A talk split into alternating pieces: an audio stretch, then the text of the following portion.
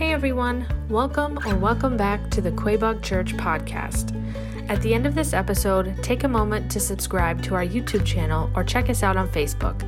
That way, you'll have access to fresh content every week.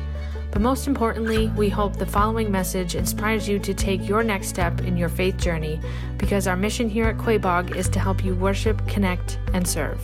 Enjoy!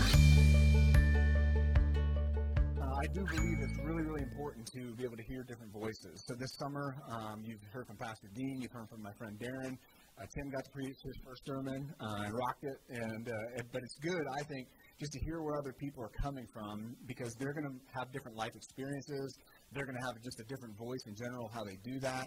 Uh, and I do believe, as we've said many times, that my job as your lead pastor is to be the lead investor, right? Like it's my job to invest in people and really build the church. And so part of that for me is not being in the pulpit every single Sunday. For, for me, that means finding people that, that we can invest in to allow them to have a voice from the stage.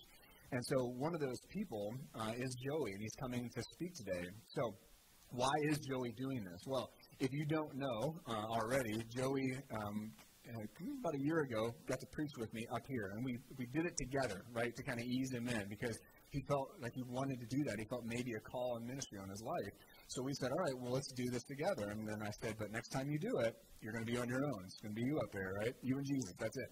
And so he said, all right, let's do that. And so a few months ago, uh, I just began feeling like I wanted to develop a preaching lab. I just felt like that would be cool if I'm going to have people and investing people. There should probably be a pathway for that. And so uh, it's based on my own experiences. It's based on other materials that I've really found helpful during this process. And so Joey and I went through a six-week preaching lab together.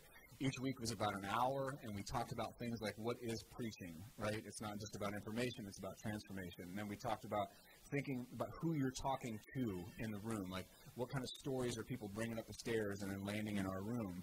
Uh, we talked about things just like thinking how you, how do you even like approach the prep of a sermon, and then how do you actually put a sermon together and then obviously how do you deliver a sermon. And then Joey, during that time, each week, he had homework and things he had to think about, and then he had to come back. And then last Saturday, um, so not yesterday, but a week ago, I said, uh, you need to have your sermon ready. You have your notes ready. I gave him a couple notes from a couple of my sermons just to kind of help him with that. And I said, and then we're going to go over your notes, and we're going to critique your notes, and I'll help you with transitions or whatever, and make sure it's biblically sound, you know, that we're not like having heresy from the stage because we don't want that, uh, you know, and all that kind of stuff, which I wasn't worried about, but just the kind of mechanics of it and any other questions that he had. So we did that. We spent Saturday going over that, going over some of the end lessons in the labs that we didn't uh, get to do together. And then I said, okay, so now this past week, what you need to do is you need to now then start preaching the sermon, and you got to record yourself watch yourself, which is a painful thing to have to do, and then critique yourself. I said, and then Thursday at 1 p.m., this last Thursday, he came in and he preached it to about 10 of us. And I had uh, questions already ready so that we could critique him and offer him some advice and pointers and questions that we had. And so we, we Joey's been run through the ringer uh, before he was able to come up on stage because as a church we're putting our trust in Joey, and I believe it's it's wisely placed, Joey. Like I, I love, I've already heard his sermon now three times, and it's been great every time. So uh, you know, spoiler alert. But I do believe again that the the purpose of the church is to invest in people, to help people find a calling in life, and just invest in however we can in that. Because it's not about Pastor Kyle, is it? We're not here to make me famous. We're here to make Jesus famous, right? That's what we do as, as Christians. That's what we do as a church. And so investing in our young people, especially, as I've mentioned, like the next generation coming up and showing how they get to be a part of the church is a unique way because this is a very upfront way, obviously. But there's lots of ways where we're trying to just say, hey, what are our young people doing? Like, how can we invest in them in their journey, right? Whether they're married, whether they're single, whether they're like just getting a job. It's like, let's do this journey together. Amen? So let me pray for Joey and I'll have him come up.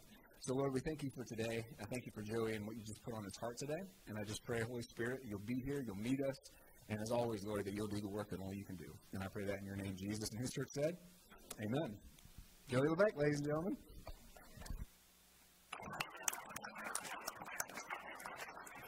Good morning, guys. Good morning to the people online, too.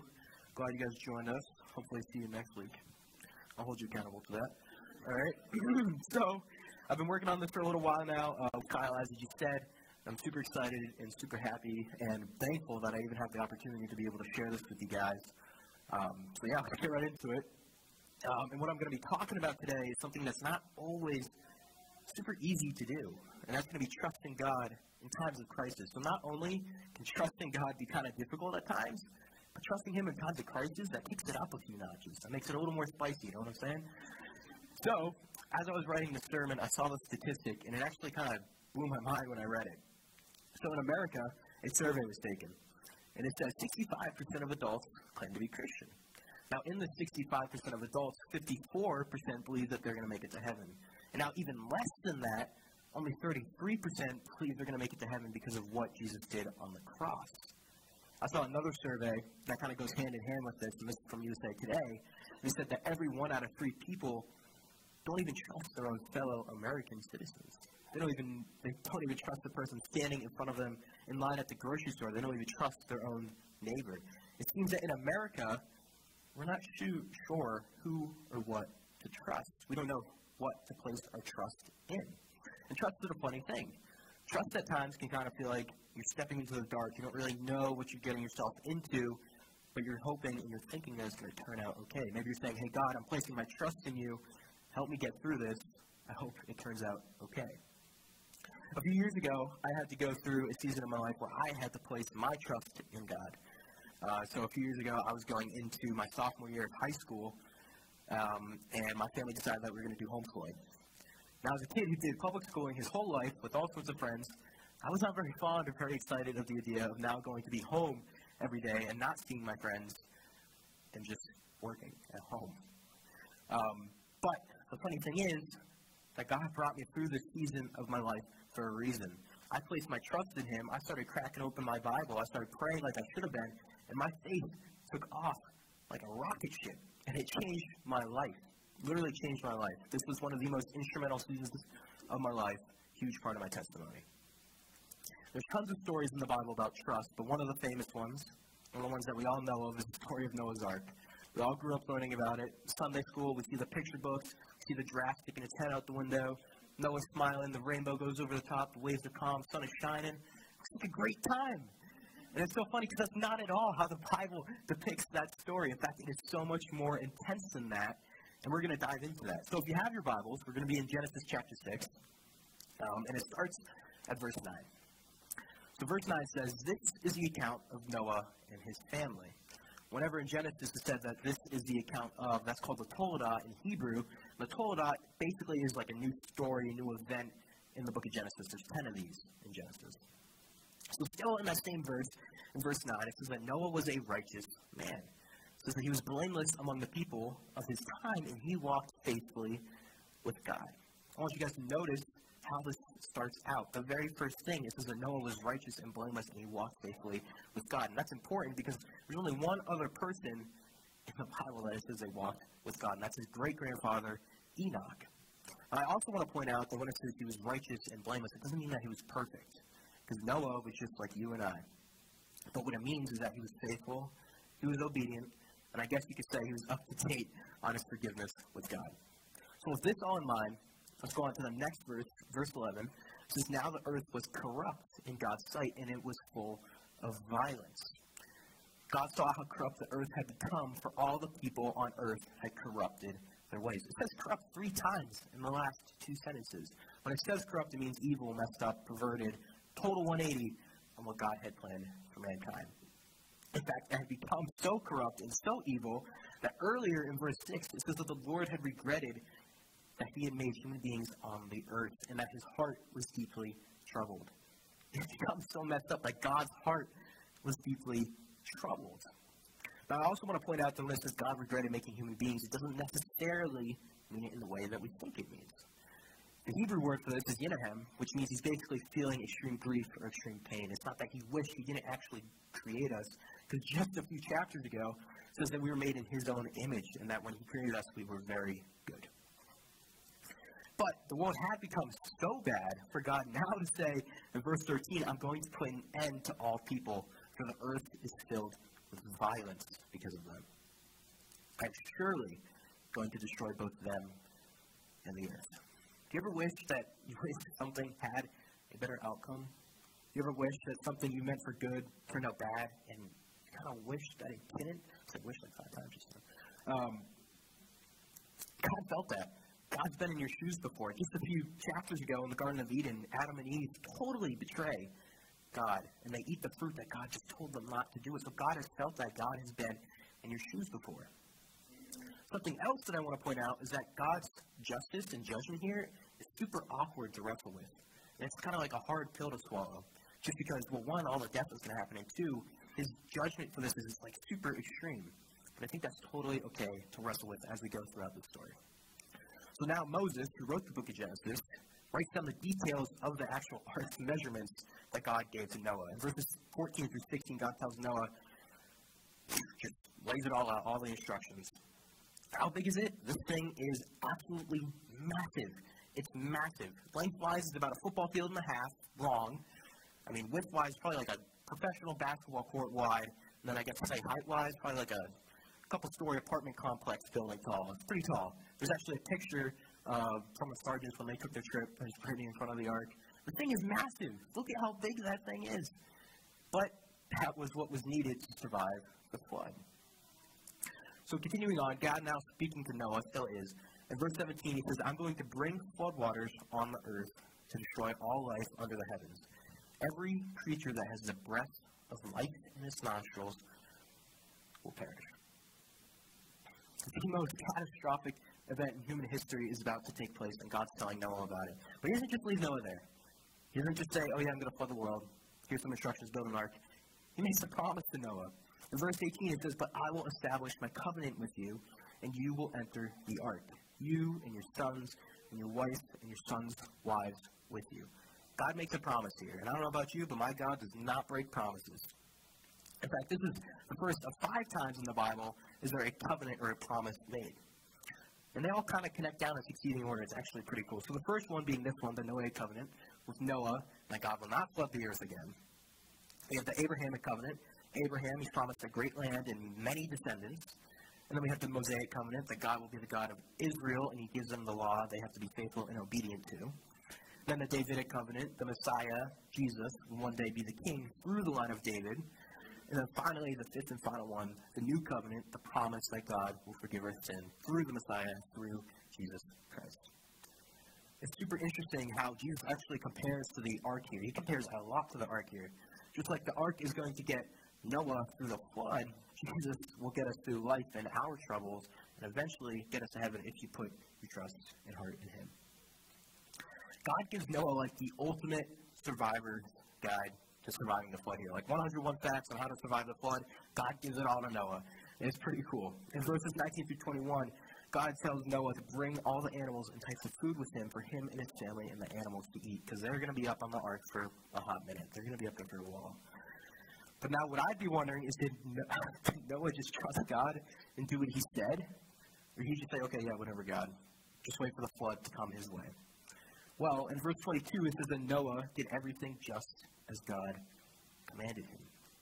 Noah did everything just as God commanded him. Even though it might have been difficult. I mean, imagine, it must have been super difficult. Imagine you're pulling a lion by the rope and it's fighting and it breaks free. It just ate the third sheep of the day. Now you have to go and find another male sheep. I mean, imagine the struggle there. That's crazy. Or even, it said earlier that they lived in a very corrupt world where humans just did evil all the time. Imagine a thief comes and steals your tools, so now you're down five hammers. Your wood's missing. Your cattle's missing. Um, that must have been super difficult. In 2 Peter chapter 2, verse 5, it says that Noah was a preacher of righteousness. Imagine you're Noah. You step in the Noah's shoes for a minute and you're going around, you're telling everyone, hey, God's going to flood the earth. And they're like, yeah, right. Maybe they spit at you and they walk away. Imagine how demoralizing that must have been for Noah to go through. But he kept doing it anyway, and he kept his trust in God. In chapter 7, verse 1, it says, Then the Lord said to Noah, Go into the ark, you and your whole family, because I have found you righteous in this generation. Earlier, I pointed out how verse 9 was an important verse because God sees it here now. He sees that Noah was righteous and faithful and obedient to him. So he says, Hey, I've seen you. You got to get on the ark. You got to survive this thing. And what is now, verse 4 Seven days from now, I will send the rain on the earth for 40 days and 40 nights. And I'll wipe from the face of the earth every living creature that I made. Now, in verse 5, and Noah did all that the Lord commanded him. Again, after more instruction, Noah is still faithful and obedient to what God says. I also think it's interesting to point out the Bible never like gets into detail of how Noah was feeling through this whole thing. It doesn't say that he was scared. It doesn't say that he was worried. It doesn't say that he didn't want to do it. All it says is that Noah was faithful and obedient to what God says. And I think that's important because I think that's all we need to do. And Noah had a lot of trust in God, so much trust. In Hebrews chapter 11, verse 7, it says that by faith, Noah, when warned about things not yet seen, in holy fear built an ark to save his family. By faith, Noah, he put his trust in God. When warned about things not yet seen, he didn't know the really know if the flood was coming yet. It hadn't come yet. He still did it anyway in holy fear, and he saved his family from the flood.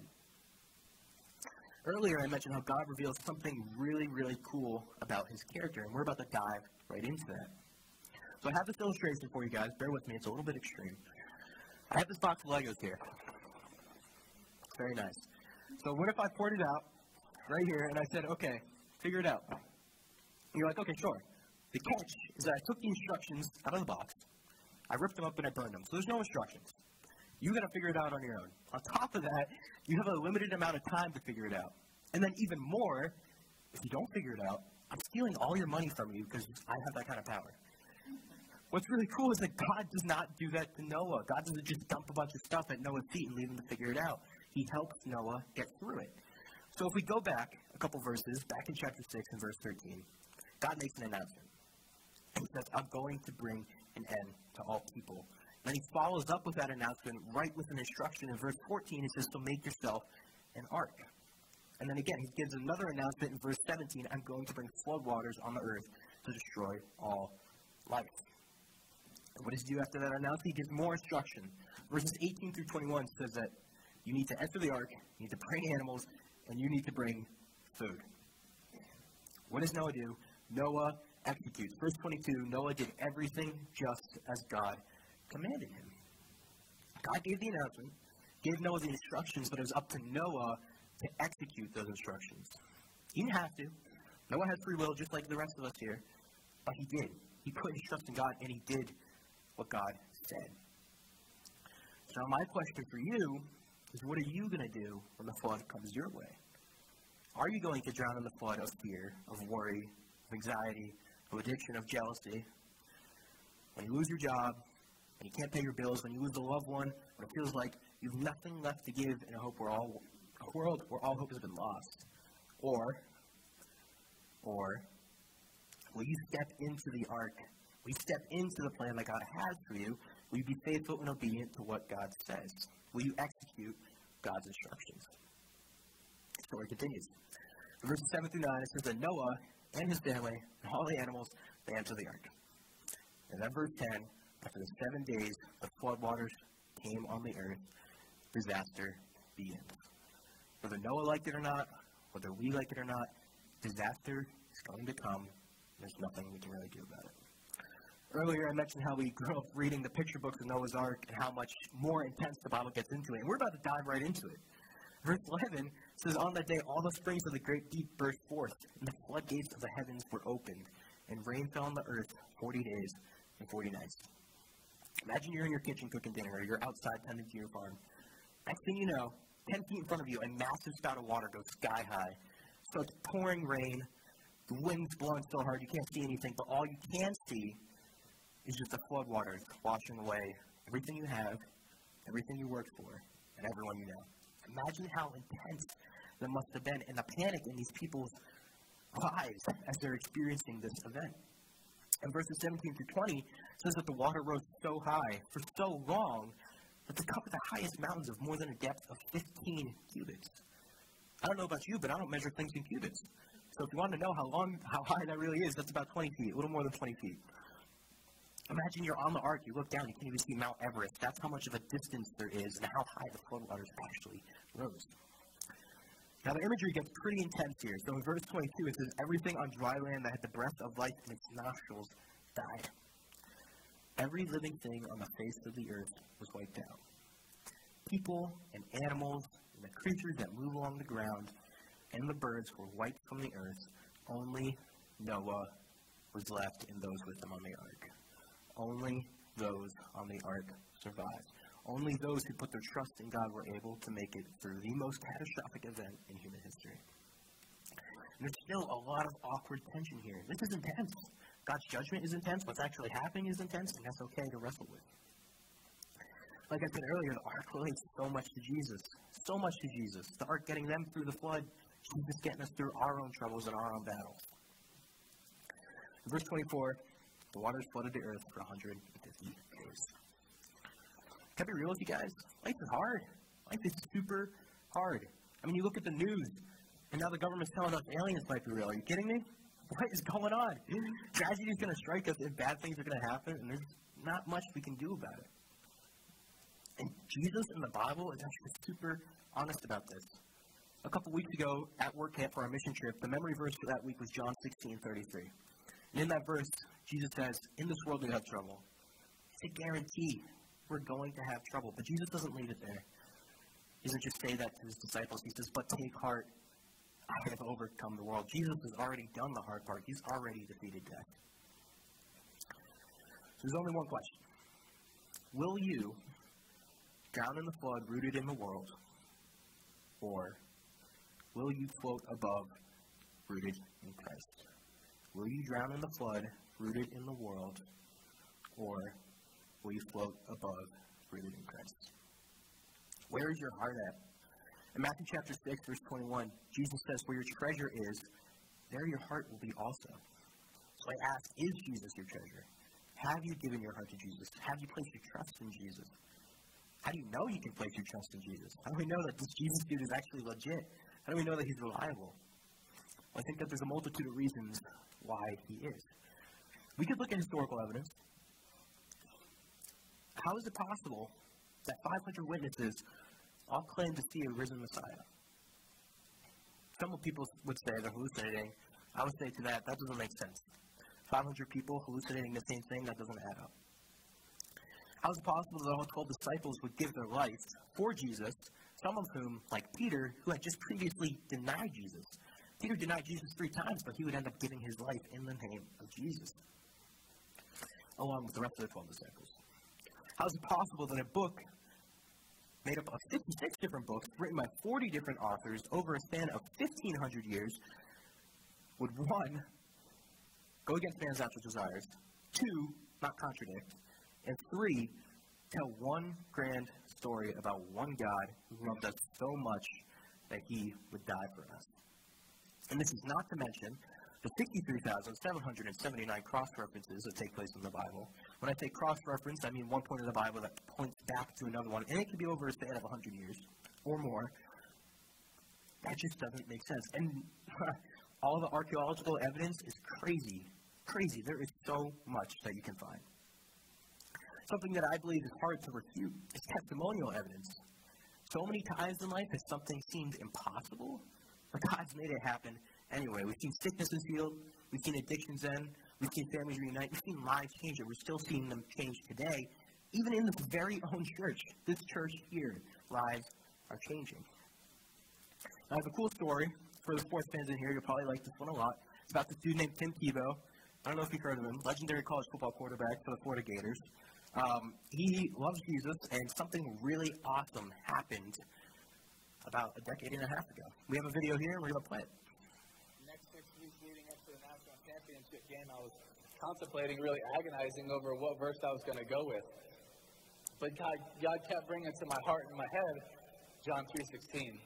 Because as a Christian, that's the essence of our Christianity. It's the essence of our hope. For God so loved the world, he gave his only begotten Son, that whosoever believes in him will not perish, but have everlasting life. That's what we believe in as Christians. So I decided that's the verse I'm going to go with. Honestly, really, after that moment, I didn't really think about it. Next night, I just went out there and we were blessed to win the national championship. And two days after that game, I was sitting in Ballyhoo restaurant eating grouper with my mom, my dad, one of my aunts, and Coach Meyer. And Coach Meyer gets a call from our PR guy at Florida, and he's like, mm-hmm, mm-hmm, mm-hmm. All right, bye. I looked at him. I was like, what's that all about? He told me who it was, our PR guy, and he said, Tim, he just told me that during that game, 94 million people Googled John 3.16. What was really cool about that game is it was on January 8th of 2009. Well, exactly three years later, January 8, 2012, exactly three years later to the day, we just happened to be playing the Pittsburgh Steelers in the first round of the playoffs. I didn't think of John 3.16 one time, so I can't take credit for it. I had nothing to do with it. I just went out there and tried to do anything I could to try to win a playoff game, and we were blessed to win this crazy game in overtime. And after the game, we were, when we were done celebrating, I changed really quick, and I was going down the hall to do my press conference, and I was really looking forward to it because I love talking to the media. and so I was getting ready to turn left and go into these curtains to, to talk to the media, and Patrick, our PR guy, steps in front of me. He says, Timmy, did you realize what happened? And I was like, yeah, we just beat the Steelers. We're going to play the Patriots. Like, let me do this. He was like, Timmy, did you realize what happened? Uh, I could tell he was being serious. So I was like, Patrick, what, what's up, man? He looks at me and says, Timmy, this is exactly three years from the time you put John 3.16 into your eyes. I was like, oh, really? That's awesome. That's really cool. He says, no, you don't realize. During the game, you threw for 316 yards. Your yards per rush were 3.16. Your yards per completion were 31.6. The time of possession was 31.06. And the ratings for the night were 31.6. And during the game, 90 million people Google John 3.16, and it's the number one thing on all social media right now. Moments like that are unexplainable. That doesn't make sense. But God. But God. So if we look back at the story, Noah survives the flood because he placed his trust in God. He did what God told him, and because he did that, him and his family were able to survive the most catastrophic event in human history. In fact, this event was so catastrophic that all over the world, there's some sort of flood narrative in many different cultures' history. Look at Native American tribes, they have some sort of story about floods. You look at this one is very famous. This is the Mesopotamian Epic of Gilgamesh. So Mesopotamia was like in the Middle East. The Epic of Gilgamesh is basically the rip-off version of Noah's Ark. I'm pretty sure the boat's a little smaller. I'm pretty sure there's not eight people on the boat. Uh, they do bring animals, but you guys can look into it if you want. Um, earlier, I mentioned me going into homeschooling. If I don't place my trust in Him, I don't. I'm going to make a bold statement. I don't think I'm standing up here on the stage today. If I didn't go through something that I didn't want to go through, I don't think my life changes the way that it did. Even writing this own sermon, I had my own little crisis. I remember writing it. I was like, okay, sure. So I go downstairs, I print it out, I preach it, and I was like, oh, wow, this stinks. So I go back upstairs, and I sat down on my computer screen, and I just was staring at my screen for like an hour, just beating myself up over something I really didn't have to do telling myself I was too young, the material wasn't good enough, whatever it was. I was struggling to trust God on a sermon about trusting God, which is kind of ironic. But I saw this one quote, and it stuck out to me, and I thought it was really good. It was from the Bible Knowledge Commentary, and it says, Catastrophe does not interrupt God's program. Catastrophe does not interrupt God's program. Just because something bad happens doesn't mean something good can come out of it from God. Just because Jesus died on a cross, that didn't stop him from completing the mission that he was sent here to do. Just because a flood was coming, that didn't stop God's plan for humanity or the promise he made to Noah. And God made us all a promise before we were even born that he would bring us life, life in abundance, and eternal life. Not even death can stop God from bringing you life.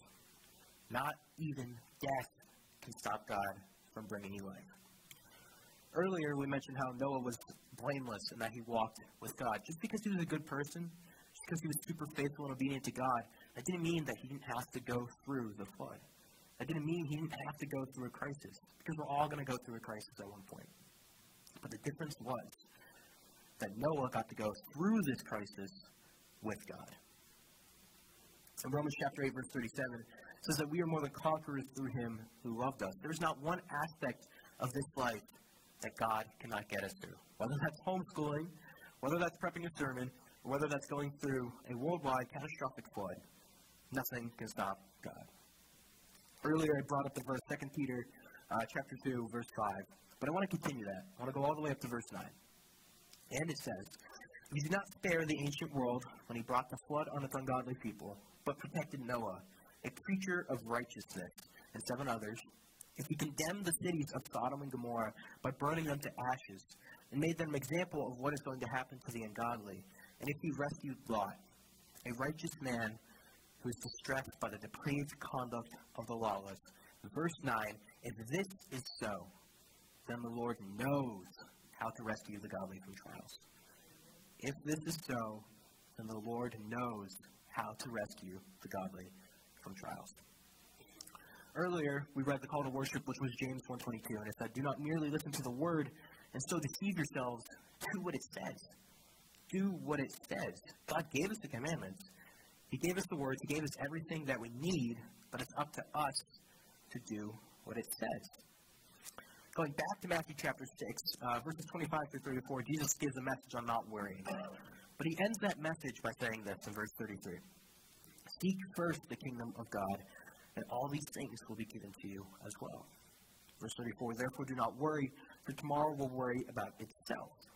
Each day has enough trouble of its own. God will provide, but it's up to us to seek first. We need to execute just like Noah executed God's instructions. So the bottom line for today is you can either drown in the flood or you can float above. You can either drown in the flood or you can float above. Let's pray. Dear Heavenly Father, I come before you now. I just thank you for always guiding us and leading us in the right direction, God. And I pray that you continue to help us place our trust in you, God. I pray that you get us through whatever we're going through right now because, like you said, man, it's a guarantee. We're going to go through troubles. But you said, take heart because you've overcome the world, God, and that is simply amazing. So as we go about our lives, God, I pray that you keep us all safe. I pray that you give us hope and encouragement, God. And I pray that you do the thing that only you can do. Pray this all in Jesus' name. Amen. Amen. Hey, can we thank Joey? Uh, he did a great job. He's, he's really chasing God, and he's done a ton of work to prepare this message for us, and so we're blessed to hear it. Uh, but with that, thank you guys for coming out. Uh, have a great week. Once again, thanks for listening. If you enjoyed today's message, we'd love for you to subscribe to the podcast so you get notified of new content every week. Remember, we want to help you worship, connect, and serve. So if you live in the central Massachusetts area, we would love for you to engage with us on Sundays. For more information, service times, and details about our children's and youth ministries, visit us at quaboagchurch.org. Have a blessed week.